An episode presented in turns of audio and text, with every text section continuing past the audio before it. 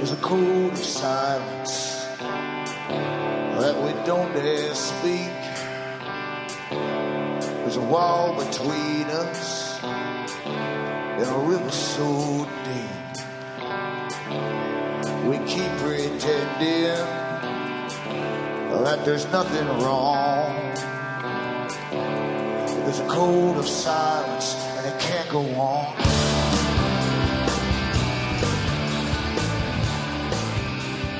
Hi folks, I'm Alan Watt and this is Cutting Through the Matrix on September the 12th, 2013. I always ask newcomers to make sure they use the website cuttingthroughthematrix.com because you can spend an awful long time going through uh, well over a thousand audios for free download and I go through the history of the system and it truly is a remarkable system.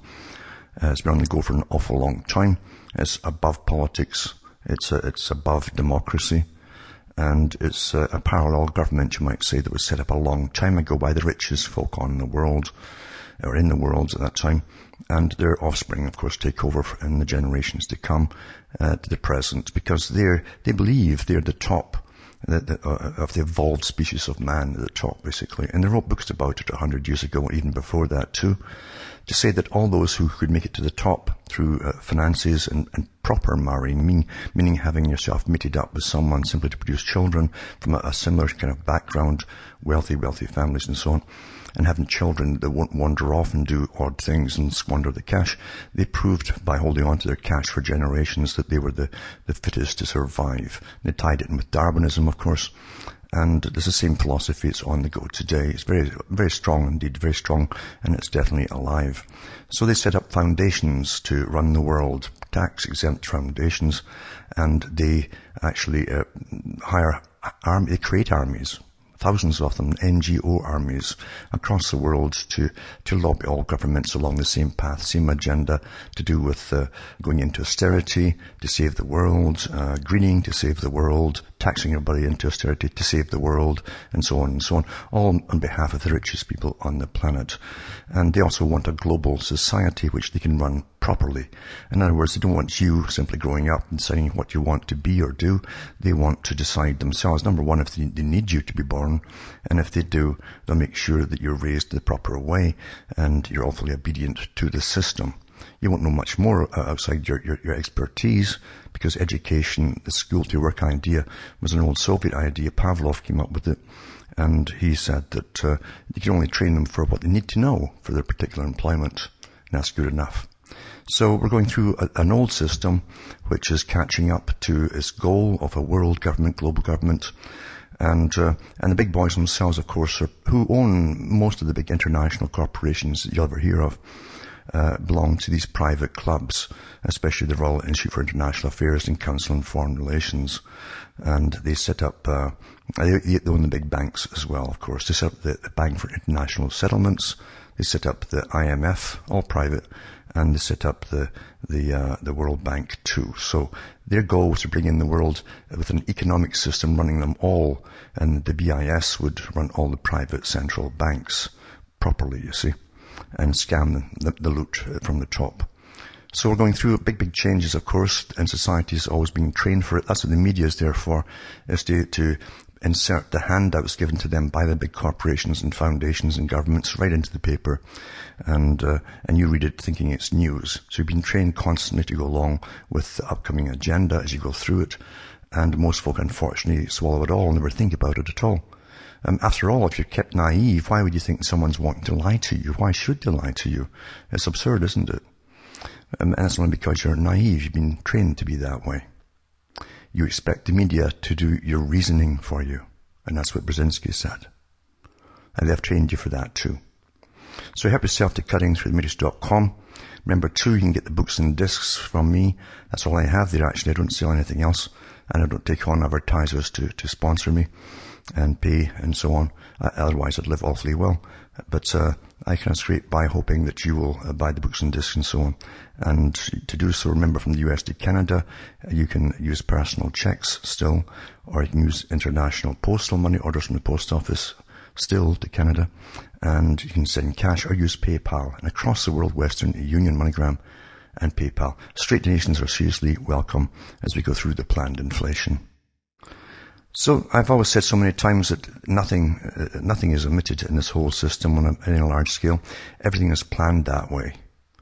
Everything is planned. Wars are planned many, many years in advance, minutely. Every, every possible action to come, counter action that could come out of it and so on. That's all planned in war game strategy by generals and so on at the top. Long before, years sometimes before they'll ever go to war with any particular country even to do with the backlash of the public. Will they go for this? How will the propaganda be put on the public to see how they'll, you know, all these things are worked out way, way, way in advance. So not, there's nothing new under the sun. It's always really been like this. It's only more perfected today with uh, scientists, behaviorists, uh, psychologists, uh, anthropologists even working on board with all the big government teams in the Pentagon and, and so on and so on and so on. So that's how it really works. Nothing comes out the blue as a surprise.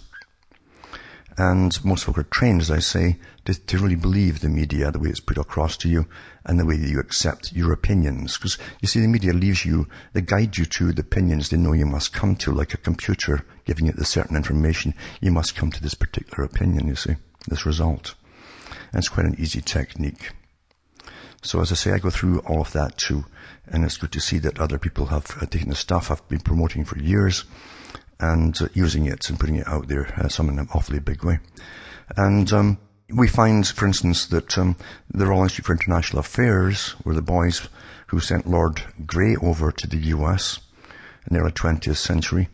Uh, part of his job was to work with Mandell House, Colonel Mandell House, to make sure they brought in a private uh, uh, central banking system, the Federal Reserve, into the US. That was his main mission and the, the, the, group were very successful in doing that. You even find in, in Mandell House's own writings, uh, he talked about that, and he, he took the credit for doing it. Even though President Wilson was supposedly the president, the, the number one manager is, is, never the boss. It's the guy behind him, it's the boss. And, um, and, and Chris Mandell House also pushed uh, Wilson to help set up the League of Nations because the society at, at that time was called the Alfred Milner Group, Lord Alfred Milner it changed its name to Royal Institute for International Affairs.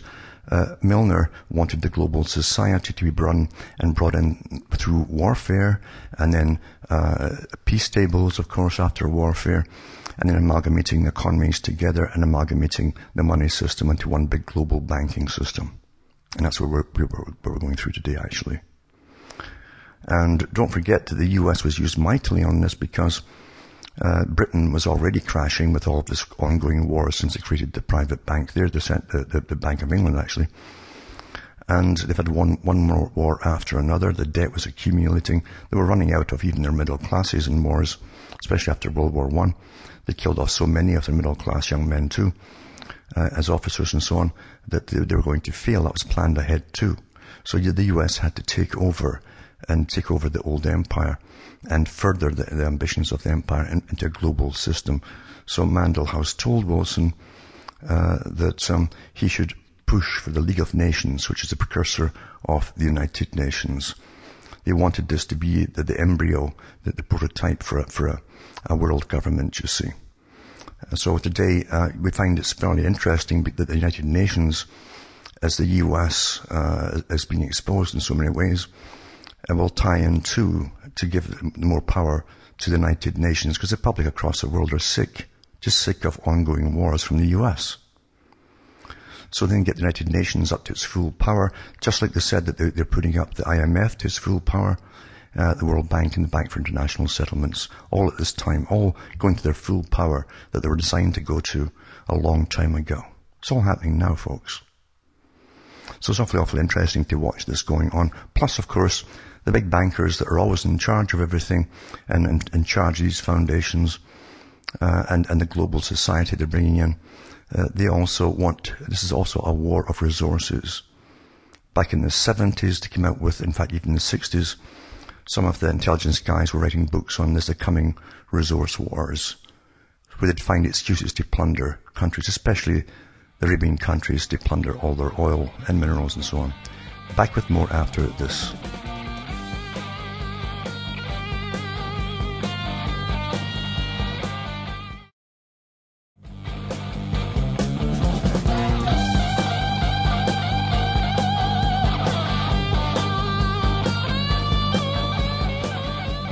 Hi folks, we're back cutting through the matrix, talking about uh, a little bit of the, how this system came to be, and talking about uh, the beginnings of the League of Nations, uh, all the way down to the United Nations, and uh, and further too, because naturally the big boys didn't want to stop there; they wanted to take over uh, a global society and uh, destroy all, almost all cultures. Not one would be left, but um, they would destroy all cultures with multiculturalism too uh, to, to, to, lose their nationalistic flavour. That was the whole point of it too, you see. And, uh, and then they would run the world uh, peacefully and happily, uh, as the big bankers naturally will always do. But it said, it's such an article here to do with, um, it ties in with this too, because if you go into the history uh, of, say, the Royal Institute for International Affairs and the Mil- Alfred Milner Group, uh, and so on. They had, it was so well organized, their organization, because they had an inner party and an outer party, just like George Orwell. That's where he, where he got his idea from. And the inner party uh, met in secret, and they were, they did not, just like high masons do. They don't tell uh, higher secrets to the lower masons. Same thing with the inner party, and only they knew the true agenda and other machinations that were up to with creating wars across the world way back then and the outer party believe on, do on faith, uh, and plus you get well rewarded too if you're a good member uh, and you do whatever you're told, you go up the ladder, you see. Uh, so nothing's really changed to the present day, but they also had sections which they called groups. And they had groups of fours that, that had worked on certain aspects of the world's economy and so on. Groups of five, groups of sevens and so on. And that's where the group of eight and the group of twenty comes from as well, by the way. The same organization running the world today. And so you find this article here, for instance, a good article. It says St. Petersburg, Russia, emerging and developed G20 powers struggle to find common ground on Thursday over their turmoil unleashed by the prospect of the United States reducing a flood of dollars to the world economy. You see? So right off the bat, they're pushing, we need something to get more power to say, to say who runs the world's money system, which of course is the Bank for International Settlements, to give them more and more power. In other words, we can't go on the old way and so on. It says a group of 20 which united in response to global crisis in 2009 now faces a US economy picking up. Uh, Europe lagging and developing economies facing blowback from the looming taper of the Federal Reserve's monetary stimulus.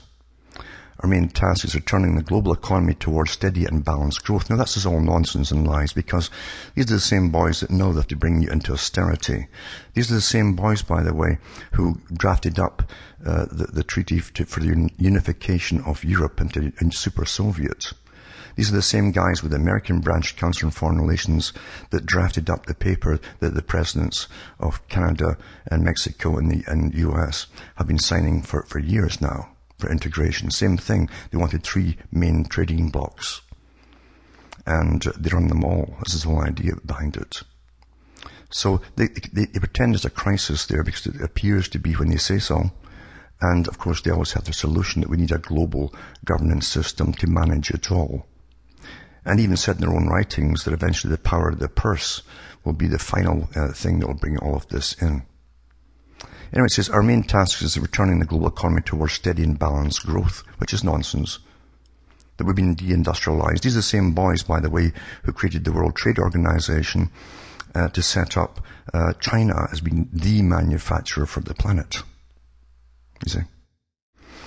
So it says, um, leaders signed off on jobs and growth initiative as well as steps to combat international tax evasion and tighten financial regulation but concerns persisted that renewed market turbulence could hit developing countries hardest and so on. They really worry about the poor, these guys, you know. Systemic risks, the conditions for an acute crisis relapse persists, Putin said, because Putin attended it too. The summit was overshadowed by great power tensions over the Syria crisis, with leaders addressing security matters for, over dinner after the traditional debate on a world economy that is doing slightly better than a year ago. So they say. Maybe it is for them, mind you. But anyway, I'll put this up tonight to show you that, that this is all one organization that has different names for different areas. This one they go for a hundred years and they have branches across every country in the world that advise governments on all policies. All policies, folks. And, uh, and they're still on the go towards their, their final goal. these are the same guys too who had uh, their top think tanks tell them years ago they'd have to reduce the world's population too because we wouldn't need all the, all the laboring classes down the road. And they would bring in high-tech machines and robots and so on to serve them better, or they could re-engineer humanity genetically to serve them better. Quite something. And did you vote? Did you, did you get a vote? Any country out there uh, for the creation of this private club of uh, your elected presidents and prime ministers? It's a private club, folks. And give themselves the power uh, to do make global laws and so on. Nobody did. Of course you didn't, because there is no democracy. It never was. So put that up tonight at cuttingthroughthematrix.com. Also, for those who can remember uh, about the former CIA Milan station chief Robert Seldon Lady is his name, Seldon Lady. Uh, he was arrested for, you know, kidnapping people, extraordinary rendition, which is normal. Uh, it's not extraordinary at all, it's very common. But he did it without permission and so on, uh, and got caught by Italian authorities and he was sentenced to nine years in prison. And it says that, um, is asking Italy's president to pardon him for kidnapping an Egyptian Muslim cleric under the US extraordinary rendition program. A lady was amongst 23 Americans convicted for snatching Hassan Mustafa Osama Nasser from a street in Milan in 2003 and whisking him away to be questioned in Egypt. The Italian trial was the first of its kind against such renditions practiced by former U.S. President George W. Bush's administration in the week of September 11 attacks in Washington and New York. Of course, Obama stepped it up. So this lady was tried in absentia and, and uh, first convicted in 2009. Last year, his final appeal was rejected. Lady's lawyer Tom Spencer and President uh, Giorgio Napolitano's office confirmed on Thursday that a pardon request had been made. So uh, here they go. I mean, these are big teams, you know. This is for to snatch one guy. They have them across the whole planet now. They'll be doing it at home too, I'm sure. And folk get disappeared all the time, don't they? Because the problem, disappear. This is becoming more and more common, and you're getting used to it too. We're all being trained to accept these things because there's no outrage. There's no natural in, inside outrage that comes out of you. If you're outraged, it's because the media tells you to be. But whenever we get outraged about things, we should we can come to our own conclusions about. We never do that because most folk don't come to their own conclusions. Unfortunately, you've all been trained. All been trained. And also, I mean, Europe. I can remember when they they forced the votes time after time on the on the different countries in Europe to join this EU non-democratic superpower this big new, brand new Soviet system. Non-democratic again. And all the lies he told the public about, oh, free, it was just free trade. It was just free trade. That was all it was. By the way, getting back to that Alfred Milner group, they were the guys who came up and said that their, their, uh, their spiel would be free trade. That's how they would sell this to the public. Anyway, it says here, that the UK is Europe's addictions capital. This, is where, how far Britain's gone after joining it. By this time, they're supposed to be walking around in togas, doing very little work because machines would be doing it all, and they'd be so wealthy and happy, etc., etc., uh, that they need more and more entertainment and recreation. That was in the papers many, many, many years ago. Was it plugged the lies, plugged the lies, and what they done with it? Europe's addictions capital, and the UK is the worst. Says. It has become the drug and alcohol addictions capital of Europe. A think tank has warned. The Centre for Social Justice, set up by Work and Pension Secretary Iain Duncan Smith, said drink and drug abuse cost the UK £36 billion a year. A, reported, uh, a report warned that the UK had become a hub for websites peddling potentially dangerous legal highs. The CSJ also criticised the government for failing to tackle heroin addiction and cheaply available alcohol. This is what they wanted to put on the people, folks. They got what they want. They're dysfunctional now. There's no problem. Back it this.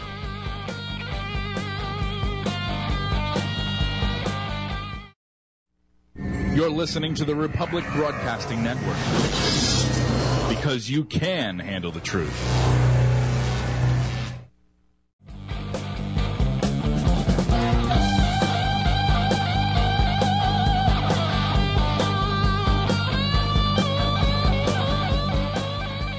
Folks, we're back cutting through the matrix, talking about the system. There's only one system, and it's worldwide. And it, it, it takes countries up, makes empires uh, of them, uh, and then collapses them too down through the ages. It's a standard technique. And when you want to collapse an empire, there's many ways to do it, but first you must destroy culture, and uh, and the culture gives you what they think of as nationalism. They don't want nationalism, you see, for most countries. But there's, there's an exception, but, but for other countries, no, kind of nationalism. And uh, and that makes an easy prey for, for themselves to exploit, you see. But uh, what they do is, uh, uh, what they've done actually in many countries is even back in the 60s they came out with, uh, during the, uh, the, the, big music era that they came out with rock and roll and all the rest of it, they brought in the drugs. They brought in the drugs and the hippies. And hippies too were part of the, the whole agenda. They didn't know it themselves. Everyone gets used, you know. And, uh, and the drugs was good, they say. And the BBC pushed it from the top down they always interviewed guys who had fallen off their chairs, guys that are supposed to be rock stars, literally fallen off their chairs. And then the interview would, would turn to the camera and, and tee, he, he, he, as it was all funny. It was all okay. And the youngsters saw that. These are their new, these are the people they emulate, their, their, their idols, and that's what kicked it off. Now you've got a few generations past, and here you have the UK being the drug and alcohol addictions capital of Europe. So that was all planned that way. And also let a lot of people come in from India. I can remember meeting a lot of them in different places. And these guys were stinking rich like you. They were buying up big whole streets in Edinburgh, Glasgow, and across Scotland. Slumlords, they called them, because these places were really, should be condemned. But they also uh, were bringing in the big, big drugs too, and uh, all kinds of drugs as well. And that was all permitted as well, when they come in like that, en masse. Anyway, it says a report warned the UK has become the hub for, web, uh, hub for websites peddling potentially dangerous legal highs. The CSJ also criticised the government for failing to tackle heroin addiction and cheaply available alcohol. This is a report called No Quick Fix found that last year 52 people in England and Wales died after taking legal highs which is up from 28 the previous year. That's not all the ones with the, so-called legal ones. The substances re- are referred to as club drugs, and including salvia and green Rolex, are often marketed as bath salts. We've heard about in the States, or research chemicals. But here's the loophole left in them for, for, for Britain. But the drugs can be sold legally as long as they are clearly marked not for human consumption. Well, what kind of consumption is it meant for? Eh? It but have been known to cause permanent bladder damage, blood poisoning, and death, it says. According to the Centre for Social Justice, there are now more than 130 UK registered websites selling the products cheaply by mail order, making postal service workers unwitting drug mules. Well, it's all designed that way, folks, or they would have stopped it ages ago, if they wanted to. If they wanted to. If you go into countries that, that are called failed countries, they've already been demolished, uh, you'll find when their cultures and so on are destroyed, You'll find the same things you'll find in a lot of American Indian areas where they live together. Um, the children are sniffing glue all the time or sniffing gasoline, anything to get this high. And of course the glue stuff rots their brains and everything else. But uh, that's what they do. You become nihilistic and, and you end up doing yourselves in. Darwin talked about it too. And it's not nothing new. It's been done before down through the centuries, of course. But this is, a, this is what happens when countries don't know what they are anymore. Their culture is totally destroyed. They have corruption uh, daily in the news that nothing happens about the corruption at the top. And, uh, and they simply become despondent and, and nihilistic, as I say, as, as youngsters. And they, they just do themselves in for escapism. That's what, this is a big plan, of course. Then you're very easily managed. They, they did not want the same people who could come together in the past and be awfully strong uh, to, to be strong at this particular time. They don't want that at all. Also, again, from the United Nations, is you hear more and more from the United Nations as they, they, they keep pushing themselves to, to, the forefront as the arbiter of all, all the world's problems. You see, this is part of the agenda. And a lot of that will probably given, I'm sure, to them because of this fracas with the US and Syria and all the rest of it. It's all worked out that way. Anyway, it says UK shocking bedroom tax. This is a new tax here in Britain. Should be axed, says the United Nations. Social housing in the UK is deteriorating and is almost a lottery, argued the UN housing expert Raquel Rolnik. Her, her, claims that the shocking bedroom tax affects the most vulnerable citizens drew fire from the Tories, who called her report a disgrace. In other words, that's the standard rubbish you get in Britain, the Tories and so on, and, uh, and Liberals and all the rest of them. The UN Special Investigator on Housing has called the British government to scrap its unpopular bedroom tax officially known as a spare room subsidy after hearing shocking accounts of how the policy is affecting some of Britain's most vulnerable people. Bedroom tax was introduced by the coalition government last April in a bid to save money from the 24 billion pounds a year housing benefit bill. See, it's just totally socialist, you say. Create socialism and, and, you always get to this stage. This is, this is the purpose of socialism, folks. It has a purpose. It's not what most folk think that follow it. And it says Raquel uh, former urban planning minister for Brazil and now the UN's rapporteur on adequate housing, says Britain's previously good record of providing housing to poor people in society is being eroded by successive governments' failure to provide sufficient and affordable social housing. Well, there's nothing really affordable anymore. Except, you know, the bath salts and the drugs. Actually, a lot of them are getting cheaper apparently. Also, too, you find that the US has its tentacles into every country, just like Britain did, you see, when it was the, the head of the empire. And the world policeman, is like to call it. it sounds better than, than being a, you know, a tyrant conquering across the planet, so world policeman sounds better. But it says that the big three, Sweden reacts to report of Intel cooperation with the NSA and the GCHQ of Britain. And it's, uh, it's, it's, well, of course it is. They've been in there for a long time. It says the leaders came forward to express deep concern after a report alleged that the country's spy agency has close ties with NSA and GCHQ and is the third major partner in surveillance cooperation. Well, so is Germany and every other country there. And apart from that, even if they don't join in these things, the NSA uh, just, just hacks them all anyway. It knows all your data. So I won't say much more about that. Also, this article too says Syria intelligence being manipulated even more than in the Iraq war. Of course all intelligence is manipulated. Intelligence agents make the propaganda, you see. And it says the Obama administration is manipulating intelligence about Syria in exactly the same ways that the Bush administration did to justify the Iraqi war.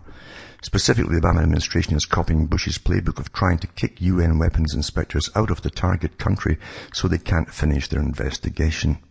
The Bush administration also famously stovepiped information from the war hawks directly to the president, cutting out the normal vetting process by intelligence agencies. Likewise, IPS reports today, contrary to the general impression in Congress and the news media, the Syria Chemical Warfare Intelligence Summary released by the Barack administration August 30th did not represent any intelligence community assessment. An IP analysis, uh, IPS analysis and interviews with former intelligence officials reveal.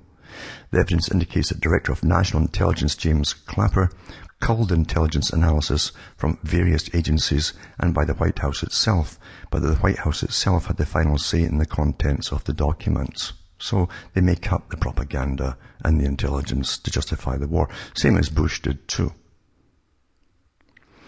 So things are going to plan, of course. You find too that countries that go totally socialist, and Scotland had no say in the matter, of course, you had this fake party that came in called the Scottish Nationalist Party. Sounded awfully good to Scotland that's never had a, a nation for, and a say in anything for a couple of hundred years. And then comes the Scottish National Party. And, uh, they're doing exactly the same thing as, as, as, all the crooks in socialist countries do. I mean, I don't care if it's socialist or not, or capitalist, socialist, whatever you might call it. It's all the same, folks. The crooks rise to the top. And here they are. It says they're accused of using taxpayer cash to buy land for their pals. Well, there's nothing new in that, is there? Go down through history like that. The SNP government was accused of using taxpayers' cash to buy a piece of land for £840,000 from a leading businessman before selling it back to him for just £50,000 at the first, first minister's questions today. Labour, Labour leader uh, Johann Lamont claimed that Alex Salmond's government had presided over the land deals in Glasgow with John McGlynn, who said he is likely to back independence. Ms. Lamont suggested there had been gross incompetence over the use of taxpayers' cash in the deal with Mr. McGlynn, the founder of the Airlink Group, who previously backed the Tories. The Labour leader said that the land that had previously been set aside for the shelved Glasgow Airport rail link had been uh, seen Mr. Glynn handed something for next to nothing. Well, that's what they do it. When Margaret Thatcher was in, I had to laugh all the time because her little guy Dennis, that was all trotting along beside her, uh, was into real estate, big real estate projects, especially for selling to military purposes and so on.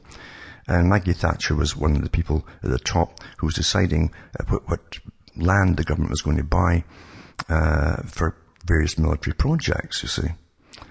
And guess who always got the, the first dibs at it? Well, her husband, Dennis. And they jacked the prices up like you wouldn't believe. And got rich. This is the real world, folks. It stinks. Back with more after this.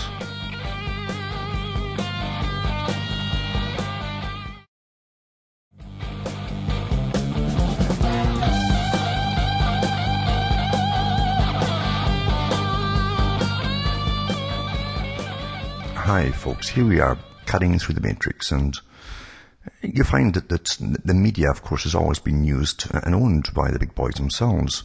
There's lots of data on that and how they got Britain into the World War II even by the Royal Institute for International Affairs, got their members together and some of their members owned all the media in Britain and they, said, we're going to terrify the public to make them think this war, upcoming war is real, to get them really on board, sort of psychologically going towards it, getting to accept it. So they decided to put out stories about getting gassed, to get gassed from the air. And so they dished out gas masks to, all the people in Britain, which were never used. And then they had people uh, digging up uh, the grounds across London there to make these trenches, trenches to save you from air raids. I mean, really clever, eh? But of course the intention really was just to get you all used. It's inevitable, it's inevitable, it's inevitable, it's coming. And that's what they did. That, that's actually in their own records that, that they did that. They boasted about it afterwards. But British media is awfully good at distracting you from all the real things that are happening and the corruption and all the rest of it by emotive topics, you see. And when something, something should be said about other things, they won't say it. They'll simply give you an emotive topic to argue about. And the, the little people, as they call them, will certainly do that. And they'll say, did you hear? Did you hear that uh, Richard Dawkins said, mild pedophilia never did me any harm? The atheist scientist Richard Dawkins uh, provides outrage after he says recent child abuse scandals have been overblown. See? There's guaranteed to get the emotions going and get them off the fact that they're, that they're, they're broke. Uh, there's so much drug addiction. There's still masses of people coming, flooding into the country now from all over the world. All diverse cultures that, that can't even get on with each other, some of them. And, uh, and it's all intentional, of course. It's been that way for years. But they're broke and there's unemployment like you wouldn't believe.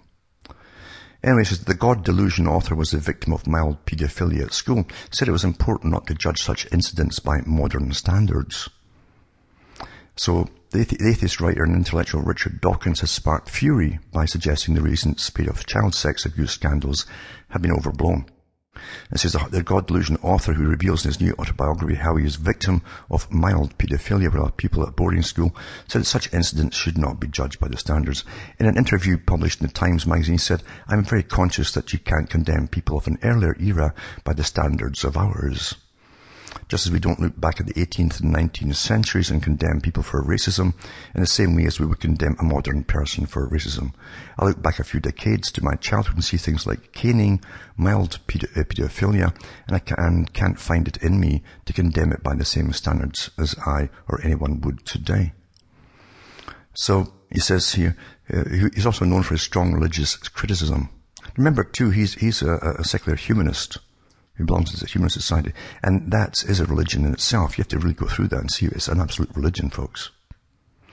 Anyway, so said it was important to distinguish between uh, varying levels of paedophilia and that cases involving rape and murder should not be compared to mild touching up, he says. In a new autobiography, Professor Dawkins told how a master at his Salisbury uh, prep school had pulled him around his knee and put his hand inside his shorts, adding that other boys had been molested by the same teachers. Homosexual paedophilia, you see. So I guess he didn't mind it. Maybe he, maybe he liked it. Who, who knows? Maybe he liked it. Well, he said that he had found the episodes extremely disagreeable. He wrote, I don't think he did any of us any lasting damage. So there you go. But that's guaranteed to get emotions going, you see. Guaranteed, that's why they put it out. And at the same time they put that one out too, they distract you by also giving David Attenborough once again. Is who's, who's telling the public don't have large families once, once more, you know. Human beings have stopped evolving. See, there's, there's, their, there's their belief system. Uh, and it says, and should be persuaded not to have large families, Sir David Attenborough said. The TV naturalist, who is now 87, said he was not optimistic about the future and things are going to get worse. He said he didn't believe that humans would become extinct, but told the Radio Times, I think that we've stopped evolving. Now that's what they said about 100 years ago when they formed the Royal Institute for International Affairs. That the ones at the top of the tree were the creme de la creme. They were the highest on the tree of evolution. The rest, all the junk genes types people down below, couldn't evolve any further. Same agenda. Same club, by the way. Just because it is natural selection as opposed by Darwin is the main mechanism of evolution, there may be other things, but it does look like as though that's the case, then we'll stop natural selection. You see. We stopped natural selection as soon as we started being able to rear 95 to 99% of our babies that are born. We're the only species to have put a halt to natural selection of its own free will, as it were. And he said in the future, I don't think we're going to become extinct. Well, his lot won't, you see. Or his children too. He'd a few himself. He says, we're very clever and extremely resourceful and we'll find ways of preserving ourselves and that I'm sure. Of that I'm sure. But whether our lives will be as rich as they are now is another question. Well, damn sure they will be because you see, they use all our tax money in these organizations and these secret societies to make sure they and their kin go off into the glorious beyond of the future where we all just die off down below. But I'm not kidding about that either. Not kidding at all. Also, in Britain, I came out with about uh, Nigel Evans, uh, the, the, Speaker of the House of Commons in the Parliament, Deputy Speaker, I should say, is charged uh, with eight sexual offences. Now, he came out as, as, as a homosexual two years ago, I think it was. And all the praise and all the praise, how brave, brave, brave and all that stuff. But now he's charged after eight uh, people have come forward at least and, and, and say he molested them. Unlike, you know, um, unlike um, uh, the, the, the, other one I mentioned too, who talked about it wasn't too bad, it's, it's mild paedophilia. So he was arrested in May on five counts of rape and sexual assault. The MP was rearrested after two men came forward with new allegations. And then the DPP announced Deputy Speaker has now been charged on eight counts. Evans denies allegations but now has resigned his Commons post.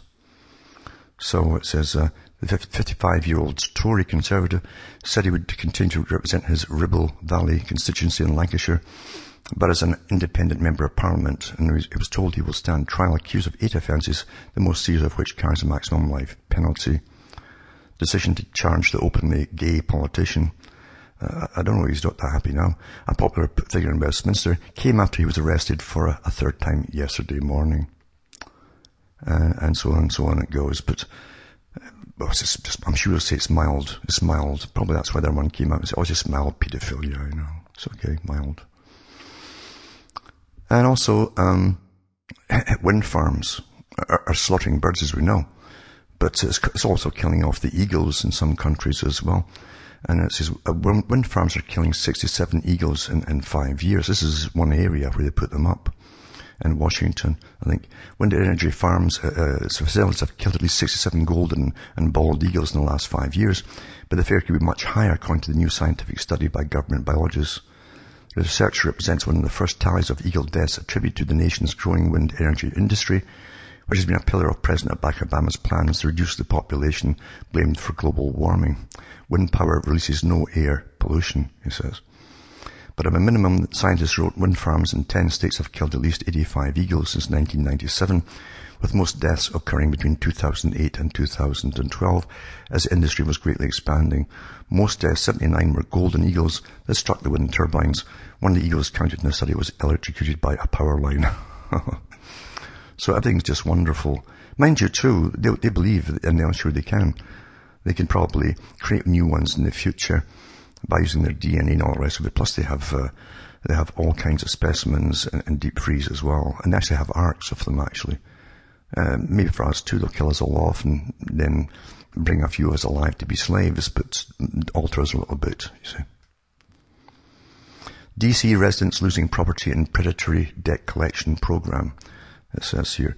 So Washington DC officials have set up a controversial program that allows out-of-state investors to initiate foreclosures against homeowners who have fallen behind on their taxes, in some cases for just hundreds of dollars.